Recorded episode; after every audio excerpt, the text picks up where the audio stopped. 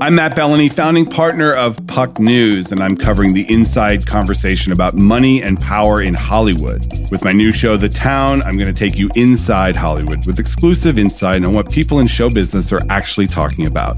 Multiple times a week, I'll talk to some of the smartest people I know journalists, insiders, all of whom can break down the hottest topics in entertainment to tell you what's really going on. Listen now.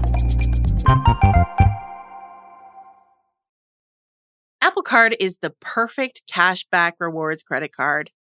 You earn up to 3% daily cash on every purchase every day. That's 3% on your favorite products at Apple, 2% on all other Apple Card with Apple Pay purchases, and 1% on anything you buy with your titanium Apple Card or virtual card number. Visit apple.co forward slash card calculator to see how much you can earn. Apple Card issued by Goldman Sachs Bank USA, Salt Lake City branch, subject to credit approval. Terms apply. This episode is brought to you by Cars.com. When you add your car to your garage on Cars.com, you'll unlock access to real time insights into how much your car is worth. Plus, view its historical and projected value to decide when to sell. So, when the time is right, you can secure an instant offer from a local dealership or sell it yourself on Cars.com. Start tracking your car's value with your garage on Cars.com.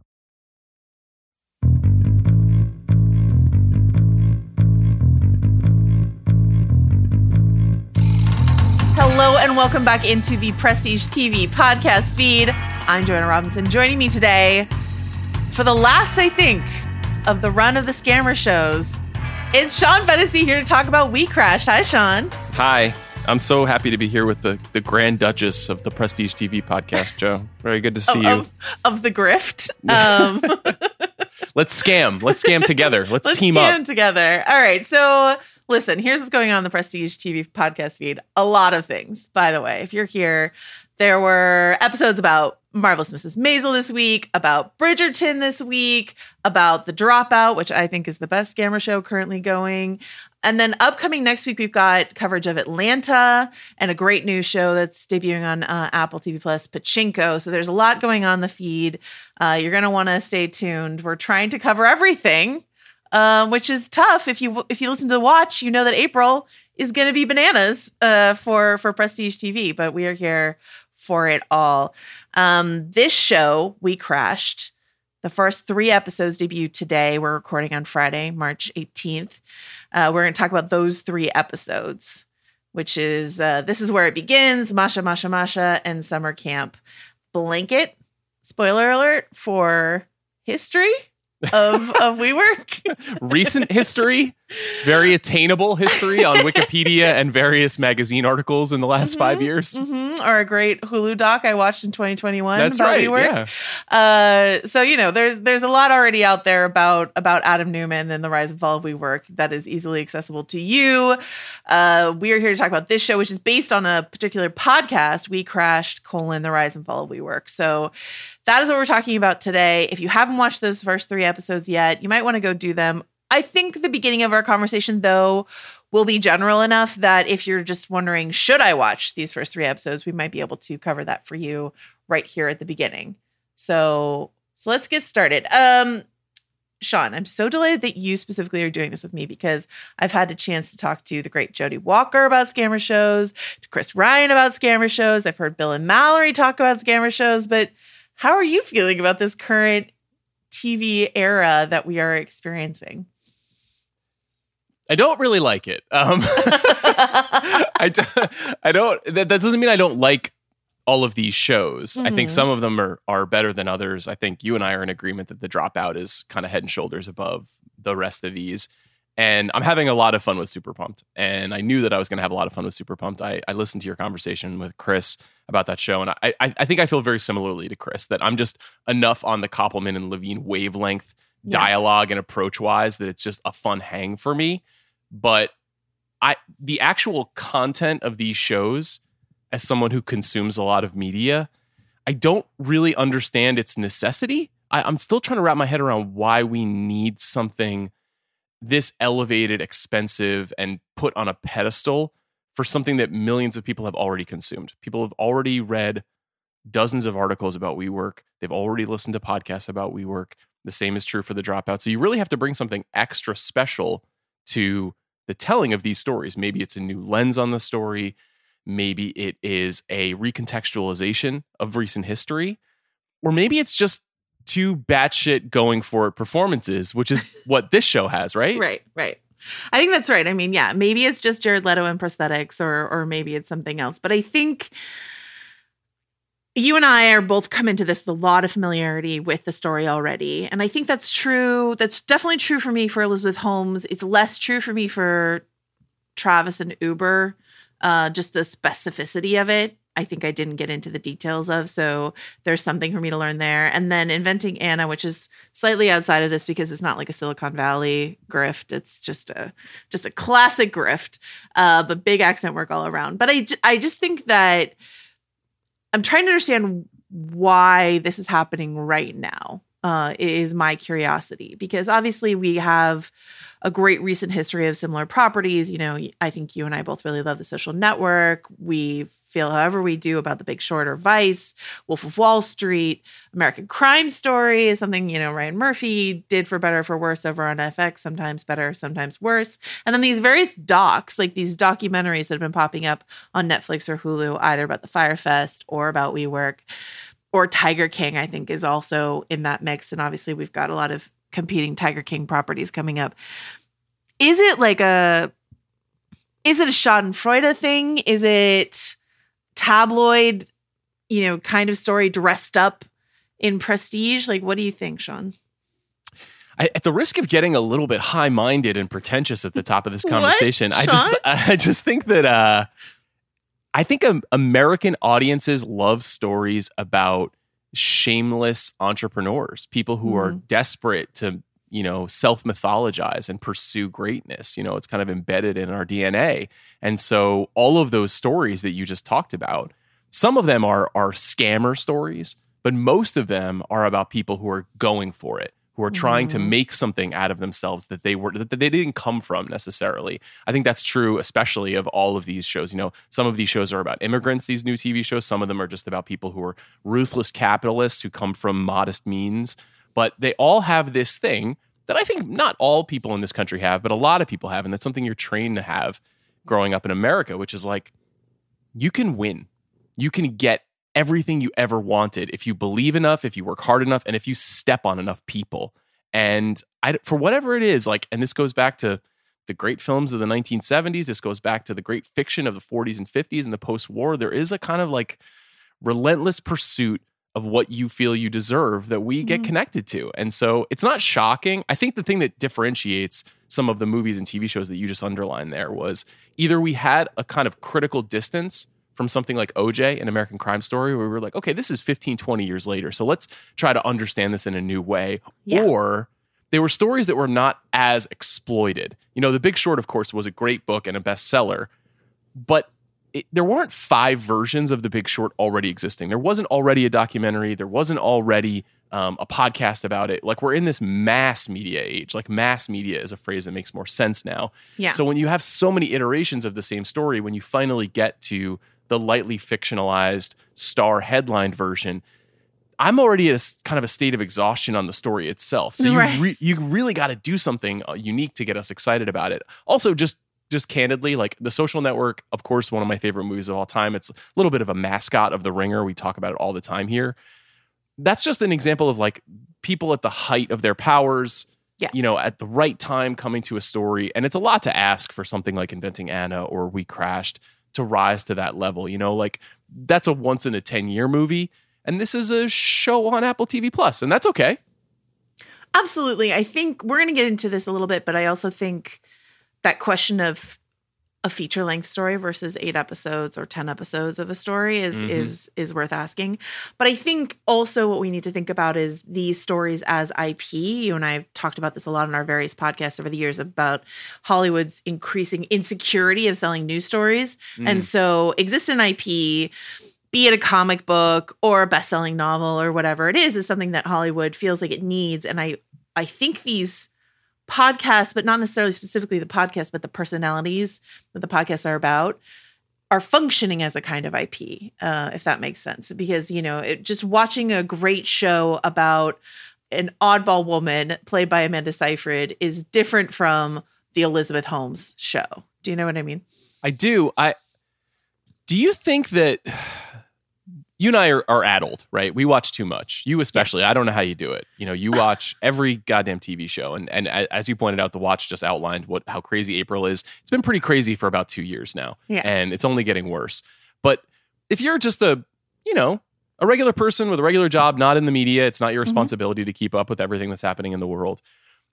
Do you think that people are like, I know what that is. That's about WeWork and it crashed, so I want to watch this show. Like, does just the familiarity of the concept excite people? Does people do people say like I read the story about the grifter in New York Magazine, and so what I really want to do is watch eight episodes of a show? Or do you think most people who come to these shows Yeah. don't know anything about them? And this just happens to be a confluence of events in which various streamers are optioning this material about these these scammers. I feel like you just sort of said it both ways. Uh, You know, you were just saying like, well, people who come to this are already familiar with the story, or you're just saying people like you and I come to it already familiar with the story, and that you know the masses. I don't know. I just think I think any, and I don't blame them given the sheer amount of competition, but I think any st- streamer studio etc is willing to do whatever they can to have some sort of hint of familiarity with their with their shows. There's another show coming up um that's not really in this quite in this vein but it's sort of in the true crime vein which is the girl from plainville starring Elle Fanning. It's tremendous but i think it's going to or i will say Elle Fanning's performance is tremendous but i think that it's has less familiarity than some of these um stories about these you know gonzo figures of our recent memory. But you're right that to see a, a chyron at the start of this show that says 2019 i agree with you about that distance factor because i'm just like ah we were just here. Like should we take a beat? Um and and really in 10 years from now look at this culture as a whole. There is a reason why all of this sort of existed in a clump. So what was going on with us as a whole and are we too much still in it to really see what that all was um, so that's that's a question. The other idea I had, and I don't think it could possibly be true because you just talked about this as sort of like this lionizing of capitalism, but I also am wondering: is there a critique of capitalism in these shows, in the way that we venerate these figures and and put them up on pedestals, and sometimes there's no there there um, with some of these figures, like Adam Neumann or Elizabeth Holmes. I don't know. I think, I think it's possible that it's it's certainly there, yeah, but it's borderline subtextual, and part of that is because I think that every single one of these shows right now is making an honest effort to show you what an iconoclastic figure the leading the the lead is, right. and that is and the, the sort of psychology of those characters and their desire to succeed is getting is subsuming all other themes. So it's subsuming the idea of like how has venture capital kind of corrupted the state of capitalistic pursuit in our country where we make a lot of things that Mm. don't make any money and Right. there's the expectation of future earnings is baked into this structure that we have and so like maybe this is a house of cards that's a, a compelling idea that I think would be fascinating to explore in something like Super Pumped. I'm not really seeing it. It's not Yeah. really being explicated. It is of interest to me, just having had a very small amount of experience with that world.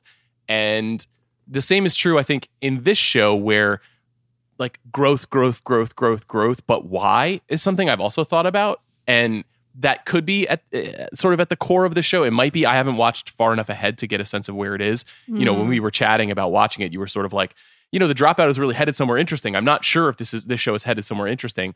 It's fun enough, but I think there's also like an interesting conversation about the tonality of all of these shows because Mhm. they're all seem like they were pitched as comedies, and then when you start spending time with them, like none of them are funny, and most of them aren't that fun. And so, like this is they're all kind of tragic. Yeah. It's it's it's a it's a hard sell as a comedy. Um I think I think what maybe these various uh TV studios mistook as our delighted Schadenfreude and then like a documentary like Fyre Fest, right?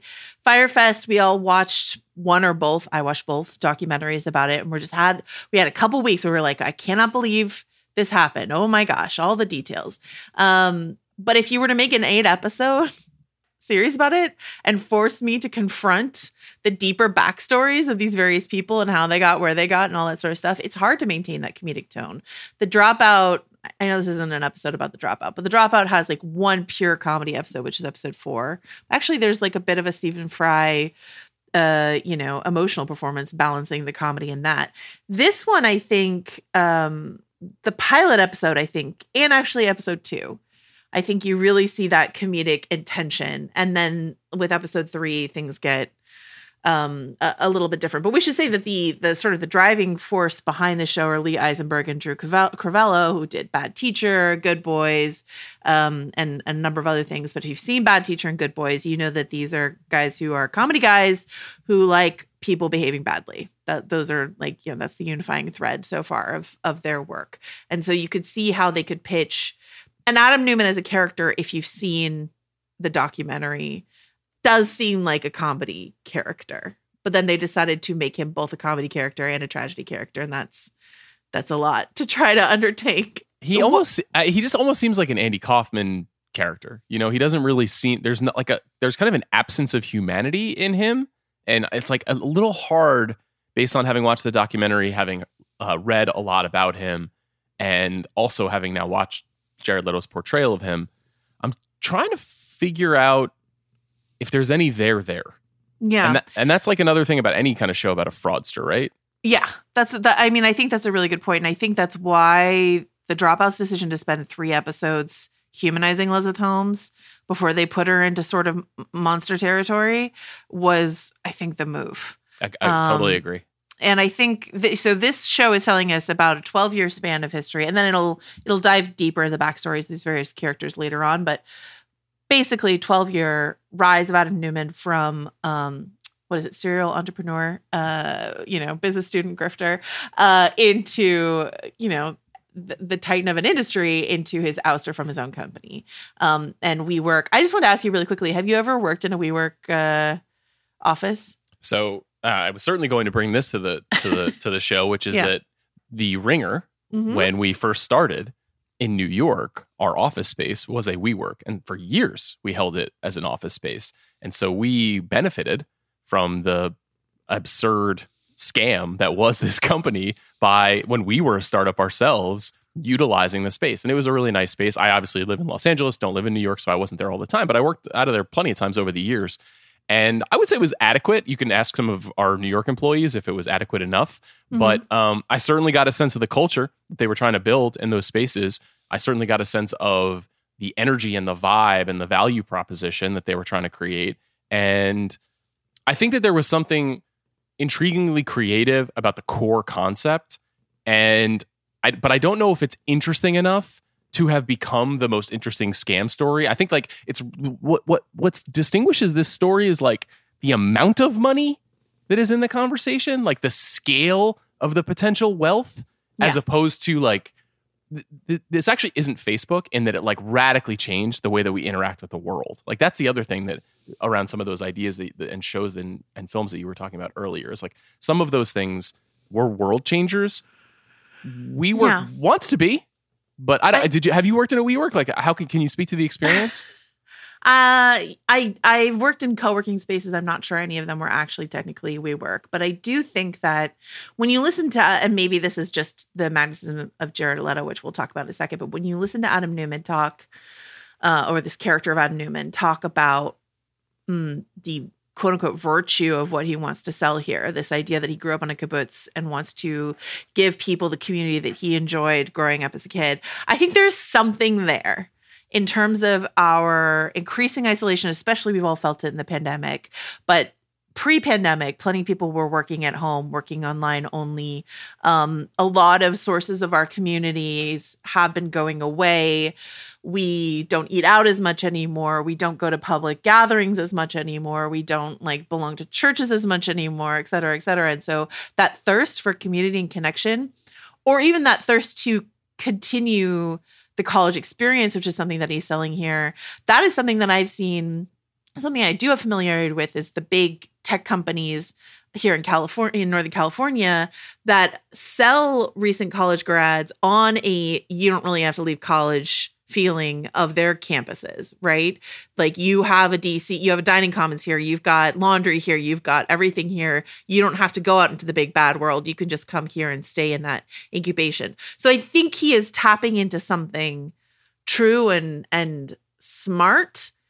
He just did it in a in a way where he lost sight of of you know what he was doing or any sort of proportion. Does that does that make it, sense? It does. I just think that the legacy for many people who have spent time in a WeWork is free coffee and free beer. It's not right. what yeah. the extraordinary sense of community that was baked in because working life is so different from college life and dorm life. And like the essentially like there are people who are workaholics. I am one of them. I am a person who has spent a lot of time staying in the office too late. Mm-hmm. But our work culture is also changing pretty radically. And so mm-hmm. the idea of like creating a space where people want to spend more time was actually in conflict, I think, where our culture was going fascinatingly. And now, having spent two years in a pandemic and most people working from home, yeah, WeWork seems like an even more absurd proposition.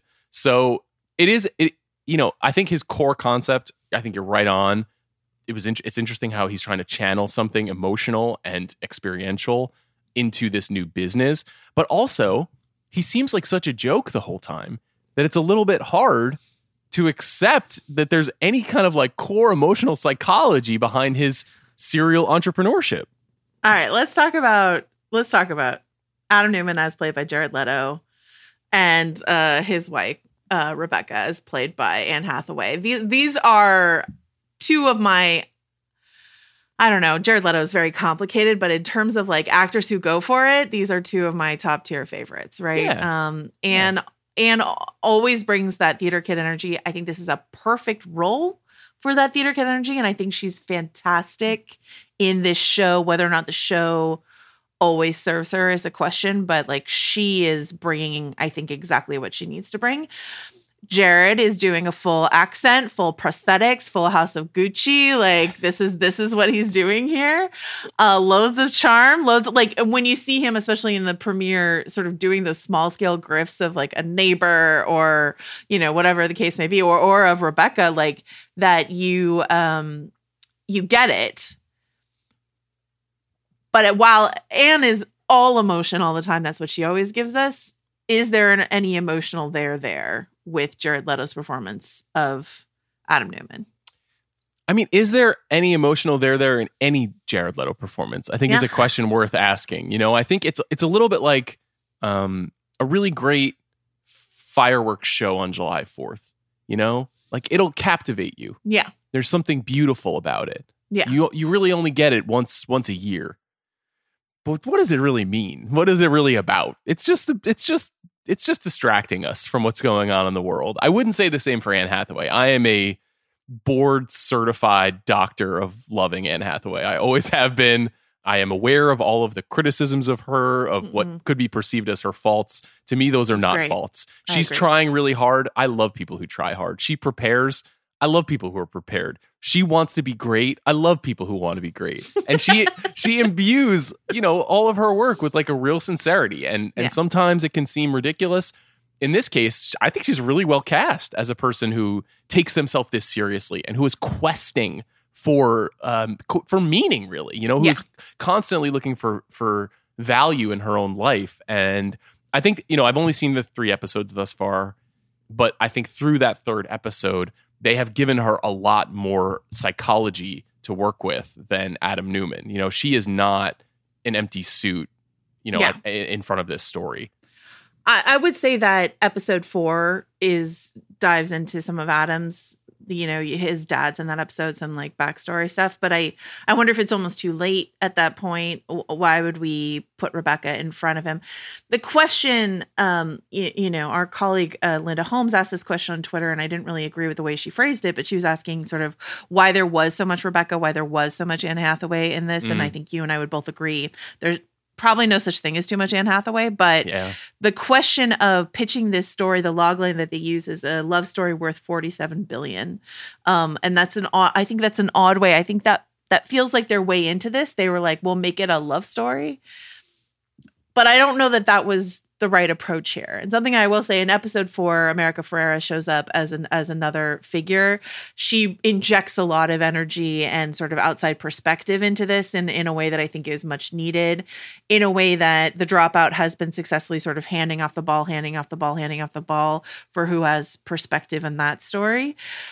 But I think episode three might be a real roadblock for people because as much as I appreciate giving Anne Hathaway a lot to play, it feels like a weird stop in the story and a, and an and an an odd proportion of backstory for that character in that moment, especially an abrupt shift of tone given the comedy bent of the first two episodes. What do you think? Yeah, I, I completely agree with you. I think on the one hand, it's like an incre- it's an impressive showcase for Anne Hathaway to do what Anne Hathaway does, but mm-hmm. it's also a confusing pivot point in the story and sort of like trying to understand what story we're trying to tell. I think Linda's point is a good one, which is why her first instead of Adam. Like, why right. do we go effectively 150 minutes before getting where Adam comes from? Really, aside from a few offhanded comments that he makes about how right. he grew up. I, I, I think on the other hand, it's like if you got Anne Hathaway and I'm kind of surprised that she did this show. Honestly, like I think there's a, a good case that it's a little beneath her, truthfully. Um, but if you got her, you kind of have to use her. You kind of have to exploit her talents yeah. in, in the best way. So it's a, it's a tricky one. I mean, honestly, if this isn't a show that I was racing out to watch, it's yeah. actually most interesting in the context of the conversation that you've set up here, which is amongst these other shows, how it fits in, in part because this one is so recent but I'd I'd like for Jared Leto to find a role in which someone says like he tapped into something deeper, and maybe by the time we get to the end of this show, you will be able to say that. Mm, uh, maybe. What do, what do you what do you make of Dallas Buyers Club? Like, where are you with his Oscar winning performance? Um, I, I don't I, I don't dislike it. I just yeah. I thought it was sort of like overpraised because of the the the um like the milieu and the atmosphere that Jean Marc Vallée created, mm-hmm. it made a very showy, very mm-hmm. sort of like um, you know, makeup enhanced, wardrobe enhanced, kind of like affectation enhanced performance seem be- frankly better than it actually usually is. Seemed yeah. like more de- deeper, more sophisticated. I thought Matthew McConaughey was the one doing like the really great work in that movie personally. Yeah. And so like he got his Oscar and you know, we were all able to celebrate you know the the the lengths that he's willing to go for his roles but mm-hmm. i never get the sense that there is like something something mysterious about him you know like a lot of our great actors who we know have big process yeah there's, there's like you know daniel day lewis is the cliche but like he's authentically on an exploration jared leto is on an exploration for attention and this feels right. like one more piece of that. I think a more recent comparison would be Jeremy Strong, right? Like we can read a New Yorker profile of Jeremy Strong and we can have our opinions about his process, but we can't, it's an undeniable performance that goes down to the bone. Whereas Jared Leto, I'm not sure that that's there. I don't think it's ever been there. I thought when I stopped covering Euphoria, I would stop talking about my so called life, but like, I think you can't really look at Jared Leto like his legacy without considering he played Jordan Catalano in My So-Called Life, and the whole point of that character is that he is like the object of a desire, but not really, really profoundly a character himself. And that's sort of what Jared Leto has been ever since. So, meanwhile, Anne Hathaway, let me let's just point out two incredible comedy strains that they gave for this incredible, incredible performer. Number one, the ongoing Gwyneth Paltrow bit, uh, incredible content. Number two, uh the play that she does and her decision to go big with an accent and I maybe haven't laughed harder at at anything that's happened in a TV show this year. I was I had like tears streaming down my face. I thought it was an amazing moment. Um Can you contextualize yeah. the Gwyneth thing for listeners maybe so that they know what how they're dunking on her? Yeah, if you haven't um watched the show and you're listening to us talk about it, uh, Rebecca Neumann is Gwyneth Paltrow's uh, cousin. And so and sort of runs in a similar vein that she does. She tried acting. She's a serious vegan. She's a we we meet her as a yoga instructor all this sort of stuff. She's sort of like beta gwyneth paltrowing her way through life. And something and, and trying and that gives her this motivation to try to carve out her own kingdom She's running in the shadow of her much more famous cousin, Gwyneth Paltrow. And I think that um, there's a number of times where people say, Is Gwyneth going to be here? Like at her wedding, it's constantly, Is Gwyneth going to be here? And Anne Hathaway's sort of the tightness that she gives Rebecca in her face as she's sort of cheerleads like no uh, is, is speaks volumes. It's inc- it's incredible. I just love it. And I I would say episode three, maybe if it happened elsewhere in the uh, season, is a great indictment of white feminism and specifically like sort of the white feminism that that influencers I mean, she's a great actress and an influencer, Gwyneth Paltrow, espouse.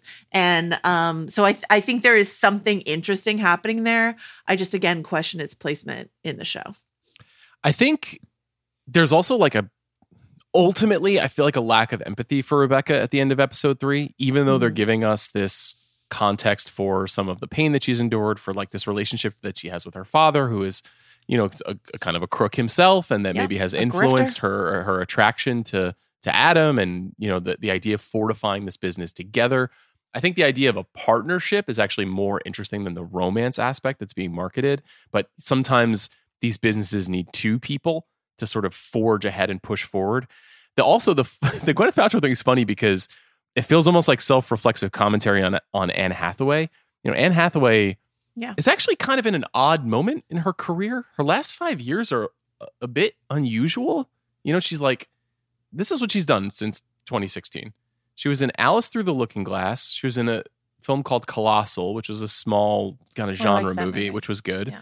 She was in Ocean's Eight, which was not considered a success. Mhm. She was in uh, Serenity, which was deeply not considered a success, though I had a great time with it. She was in a failed comedy called The Hustle with Rebel Yeah. Wilson. Yeah. She had a somewhat unforgiving part in Dark Waters, the Todd Haynes movie. She was in a mega Netflix bomb called The Last Thing He Wanted. wow. And then she was in The Witches from Robert Zemeckis, which went straight to HBO Max. Wow. And then she was in Lockdown, the COVID movie that also went to HBO Max, Not great. which was not good. Not great. That's for someone who's like so good, Oscar winning, That's very so famous. That's a pretty bad run. That is a bad run. I mean, Colossal's great and she's great in it. And she's also, I think, the best part about Ocean's Eight. But um, Totally agree. but uh, when you line it all up like that, it doesn't. Maybe we come back to the question of like, is this beneath her right now? Where the the Maybe it's not. her career Maybe is in. maybe I'm wrong about that. she deserves more, and she's she's fantastic in this. Um, let me ask you about our incessant need the okay the fuzzy line between film and television right? And how films are getting longer. They're all three hours right? And this is a small question sean. Um My favorite gonna- topic. films are getting longer. They're all you know and we're getting these three hour movies. And then you know we're getting these six to eight episode tv shows. My question is would most of these shows that we're talking about here be better if they were feature length? If we're trying to do a comedy comedy tone sustained a wolf of wall street you know uh, isn't this wacky what this person did and and ah there was there were some consequences um would not be, would not that be better sustained over two or maybe even three hours what do you It's a great it's a really important question.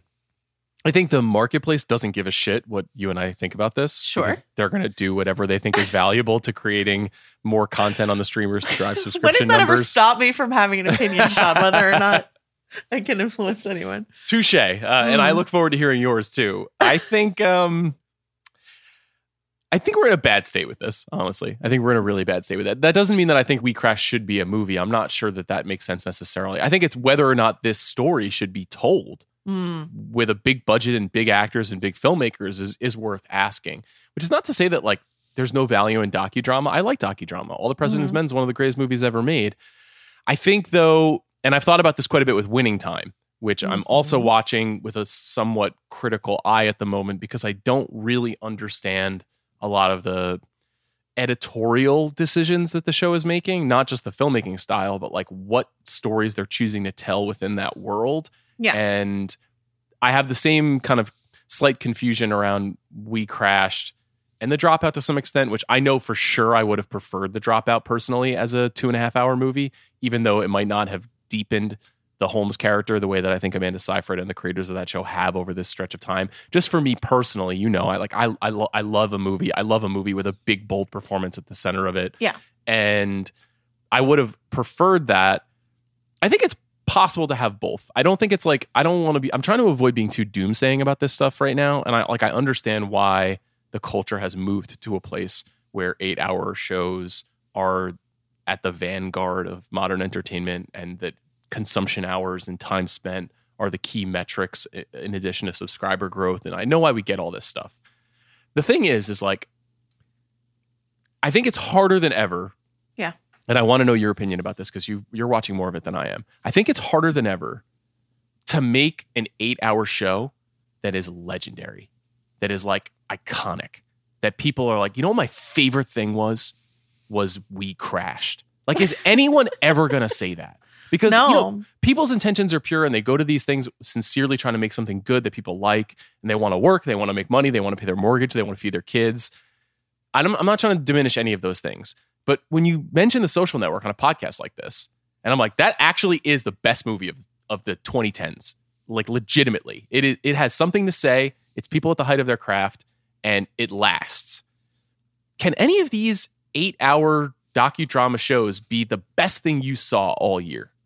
And that's ultimately when I talk about when when I talk despairingly about um TV shows that feel disposable or you know the binge model making things feel ephemeral um you know part of that is the lack of ongoing conversation that cements it. So like if we if we take 10 weeks you and I to talk about succession that does something to cement that season of succession not just for you and me but for everyone listening and participating in that conversation. Ditto euphoria you know so that like that's the advantage of the monoculture is if if if enough people are watching one thing at once we'll all remember it longer. But for a lot of these binge shows um you have to do watch a lengthy previously on because you're like wait what happened? I liked ozark season two but i have no idea what happened there. What remind me what happened you know? Um and so that lasting that lack of lasting culture is something that i get stressed about sometimes. And so when i think of i got in trouble people got really mad at me. What else is new on Twitter about this? But like, I said something about how I felt like every 10 episode show should probably be an eight episode show, and every eight episode show should probably be a six episode show. Like, there's always just a little bit of like sag and flab in like the middle of these seasons. Um, you know, a, a prime example is like basically every single Netflix comic book show has like several episodes where you're like, why? Oh, Why I totally, is this I totally agree. You I like some of those shows, but even Yeah. Daredevil, I'm like, we just didn't need this much. Shrink this story down. And so for something like this where I see so much value in the core performances, despite I mean I agree with you on the on the Leto critique and the lack of emotionality, but like Anne is bringing enough emotion that I'm not that stressed about it. America Ferrera is great when she's added into the mix as she is always. And then the style of it, like especially the style the pilot, you get a bunch of like montage stuff with like some fun like split screen things going on. So I feel like if it were like a tight four, or you know that this could be something that we remember and get excited about um but as it is people are going to watch it or they're not and are they going to remember it maybe vaguely they'll remember jared leto's accent you know And that's what str- that's what I don't know if it stresses me out, but it bums me out because I feel more, even more like a lemming than I already am. Where I get to the conclusion of a show like this, and I'm like, what the? F- why did I do that? Like my life is precious. Like I got a lot of stuff going on in my life. Why did I spend eight hours with this one? Why did I? What happened? Couldn't I have been watching the bitter tears of Petra von Kant and better understood the works of Fassbinder in this time? And, and forget, forget it. Forget something that ridiculous and pretentious. Like and Pete shouldn't, Sean yeah Shouldn't shouldn't I have just like read the New York Times Mm. instead instead of watching this? You know, shouldn't I have just had another conversation with my wife instead of watching this? And that's that is what bums me out about some of this stuff. And not these things are not bad. WeCrashed is not bad. It's pretty good actually relative to most of what's Mhm. on TV. Mhm. It's just is it good enough? Is a question I feel like this show on an ongoing basis, and you and I both on an ongoing basis in our lives are constantly asking ourselves. let me just say if folks are if folks have watched the first three and they're not sure if they want to go on i'm just going to urge you to at least watch episode four because you will get to see anne hathaway in a full avatar Na'vi uh, costume like full like full Sold. like incredible stuff so uh stay stay tuned at least at least for that um let me talk really quickly uh, to you about the morality of the show this is something that bill raised when talking about the uh the premiere of Super Pumped. This question that like Bill was pushing back against of this idea of these shows about grifters. Um, do they need to have a heavy moral lesson? Do we need to be learning something very valuable about ourselves, about the way that we look at the world, etc.? And um, he was saying, no, it could just be entertaining. And I, I think that's true I think when you put something on a pedestal, as we have social network, I think social network does both, right? And so in an ideal world, maybe we're doing both, but we can we can have a good time with a Quentin Tarantino voiceover and super pumped, uh, you know, if we want to. But the, the question, my question has to do with how this and also how the dropout are framed. They both have slight framing narratives which bring us to the conclusion of the story and the downfall of the grift. With the dropout, it's a deposition that Elizabeth Holmes is giving in 2017. With this, it's the ouster of Adam Neumann in 2019. We start there. Um, so my question is, do you feel like these TV makers, these storytellers, feel like they need to assure the audiences, audiences that are maybe less familiar with this, of like we're headed for if the title WeCrashed isn't enough to tell you we're headed for a downfall. There is a moral consequence coming here. Is that a moral decision or is that just like a an ordinary storytelling decision? What do you think? It's a really good question. I, I am not sure yet. I mean i'm not sure yet with this show. Mm-hmm. i i think i agreed with bill's point about super pumped but in a different way which is to say that I'm not really super interested in most art that is attempting to teach me something. Mm-hmm. Um, I think I'm I'm better trying to understand things, but I don't want a lesson per se.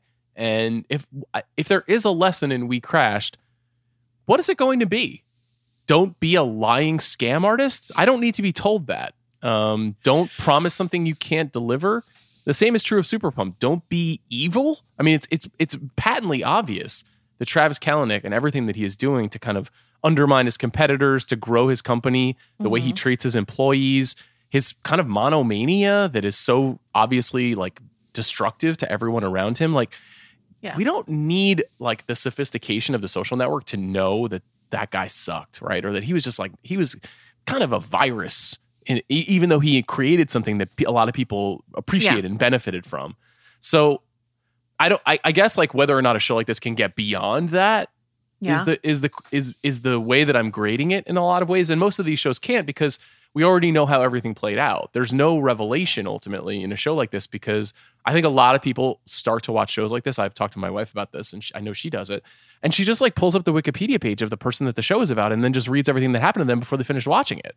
It's a very common thing. I do it sometimes. Yeah. So like because people have those impulses and they just want to know like it, did this person fail in the way that I hoped they would fail, or did they disappear, or did they die, or whatever whatever expectations you have? Like, no matter what, being moralized by a TV show is like kind of a joke. You know, the idea of like Apple TV like paying fifty million dollars to teach you a lesson about how to, how to be a better person is absurd. Right.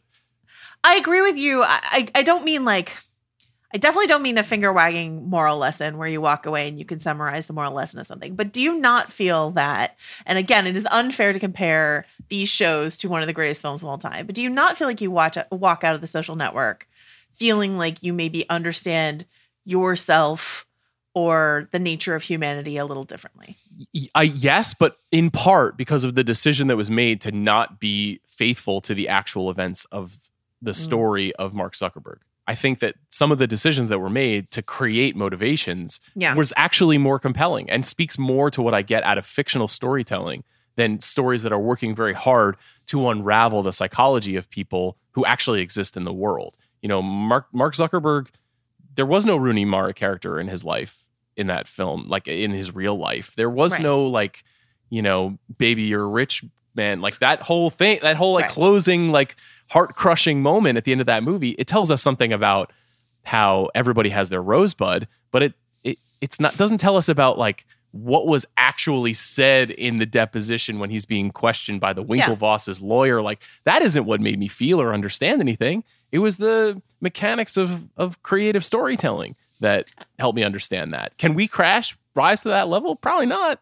No, I mean certainly not. But um to that point, what's interesting about these stories that run in parallel, because ultimately the social network or the story of Mark Zuckerberg is financially a success story, right? Mhm, And mhm. also Mark Zuckerberg seems happily married, so like maybe he's he's fine. Maybe he's fine. Um I don't, fine is an interesting word for him, but he is Yeah. alive. uh, maybe he's emotionally fulfilled. I don't know. You don't know. We don't know. That's but like um the story of him succeeding against all odds, against naysayers, against people telling him that he's not doing it correctly. That's a story we're used we understand and we're used to. We're used to seeing the person being told no, they can't do it this way. No, they're doing it the wrong way and then we watch them succeed and that's something that is interesting and emotional and something we're trained to do. What is disorienting about these various shows? I'm leaving super pumped out of it because it's doing something very different. But what's disorienting about the dropout and this show is when we see Adam Neumann have in the pilot have this sort of VC guy dress him down when he's when he's feeling good and he's out to dinner and this guy's like, "Oh, what are you valued? That much? Come on, I eat it for breakfast, whatever." And we and we see Adam say, "Okay, I'm going to expand." Uh, You know, that to us we're used to that being a hero moment Mm-hmm. and it's not a hero moment here. And so that dissonance is because that's the beginning of kind of the end for Adam. And so it's it's that is interesting. You know, to watch a character in the dropout tell Elizabeth Holmes she as a young woman who wants to do something to change the world medically can't do it. We're used to being like, of course she can. You could do it, Elizabeth, you know? And so it's I think that in that that dissonance between our urge to you know encourage people with the story that we're being told is an is an interesting one at the end of the day It is, but you just But- described like a you just described a, a well worn trope of television of the last 15 years, 20 years, which is the anti-hero. And that Elizabeth Holmes is like a really effective anti-hero in her own story because in the early stages of that show, when you see her engaging with Larry Ellison, for example, you're kind of rooting for her. When she's a counterpoint to Larry Ellison, who seems like such a wealthy blowhard in the portrayal on the show, you're kind of like, get this guy's money. You know, like sell your idea, win. You're a young, industrious woman with a with an interesting idea. You should try to win. With Adam Neumann, I don't really give a shit if he grows WeWork. You know what I mean? Like I, I have I was not like synced in with his gamble. And so because of that, I have a different relationship to it. He's not Tony Soprano to me, you know, where Tony Soprano, he's doing terrible things all the time, but we're so emotionally connected to Gandolfini as a performer that you can't help but weirdly root for him in the face of these very dangerous moments and very awful things that he's doing. it's slightly different because like i don't think anyone was telling walter white you can't cook meth or telling tony soprano you can't be the head of like a crime family or whatever and also these are th- that anti-hero trend that like don draper of it all trend primarily was you know cis white male of men of a certain age. You know what I mean? So to watch a young woman do it or to watch an Adam Neumann's case, like a, a an immigrant to our country do it, that feels more in line with sort of the scrappy American dream narratives. And I just think it's interesting. I mean, Elizabeth Holmes is an anti-hero, that is true. But like I don't know. I, I think there could be something really interesting in playing with our expectations and then pulling the rug out. Maybe it's That- just that it's Jared Leto. Maybe it's just that it's like a guy who I know has kind of had Yeah. it on a silver platter since he was 16 years old because he's such It's a true. beautiful man, you know? Like I think I do think that th- those other shows, you know, that Don Draper, that that that Tony Soprano, that Walter White, that those shows t- took several seasons to Mhm. unlock the motivations for why Yeah. they were pursuing the thing. You know, Walter White was the, you know, turned out to be a chemistry teacher when his closest friends were hugely successful industrial scientists. And so that showed you that there was some sort of like, I never got what I felt I deserved aspect to his psychology. That show was on for like five seasons. Mhm. We Crash isn't going to be. So that's actually the opposite of the conversation we were just having, where it's like the compression of the story, oddly, Yeah, is yeah. working against it in that way, even though I'm not saying I want to spend five seasons with We Crash. So it's a, it's kind of a paradox, you know. Like it's a little hard to know how to tell a story like this and give you everything you feel you need to better understand or appreciate the characters. So I will say at the end of the day, for my taste, uh, to to to put a button on this scammer show era that we're in, uh, we might revisit one one or two of them in the in the prestige feed, but this this might be the end of it.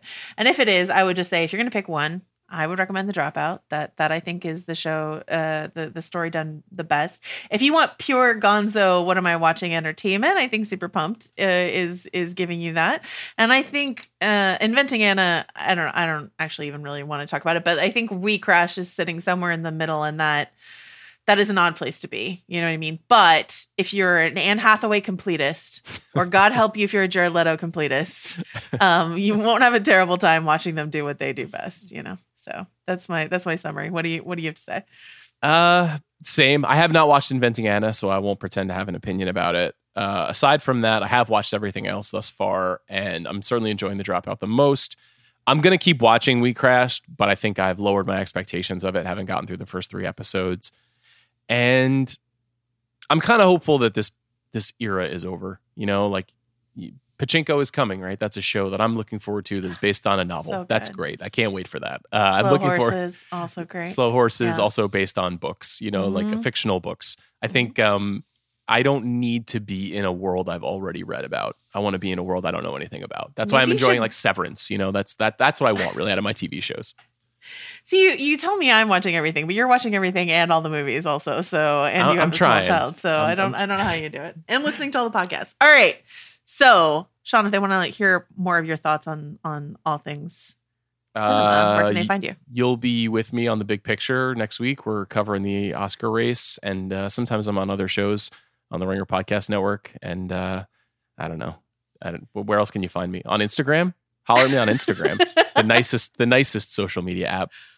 Excellent. Yeah, there's an interesting free speech debate raging through Twitter today, so I would stay off it if I were you. Uh, you can find me on the Ringerverse, elsewhere in the Prestige TV podcast feed, uh, and yeah, talking about the Oscars on the Big Pick. So we will see you somewhere on the Ringer feed. And uh, thanks so much to Kaya McMullen for production work on this episode, and come back for Atlanta Pachinko and everything else that's happening in this feed next week. We'll see you then. Bye.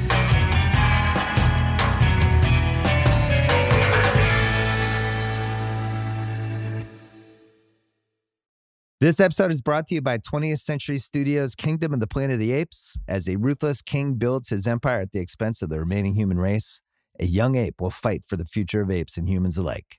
Kingdom of the Planet of the Apes. Enter the kingdom in IMAX on May 10th and in theaters everywhere. Get tickets now. This episode is brought to you by State Farm.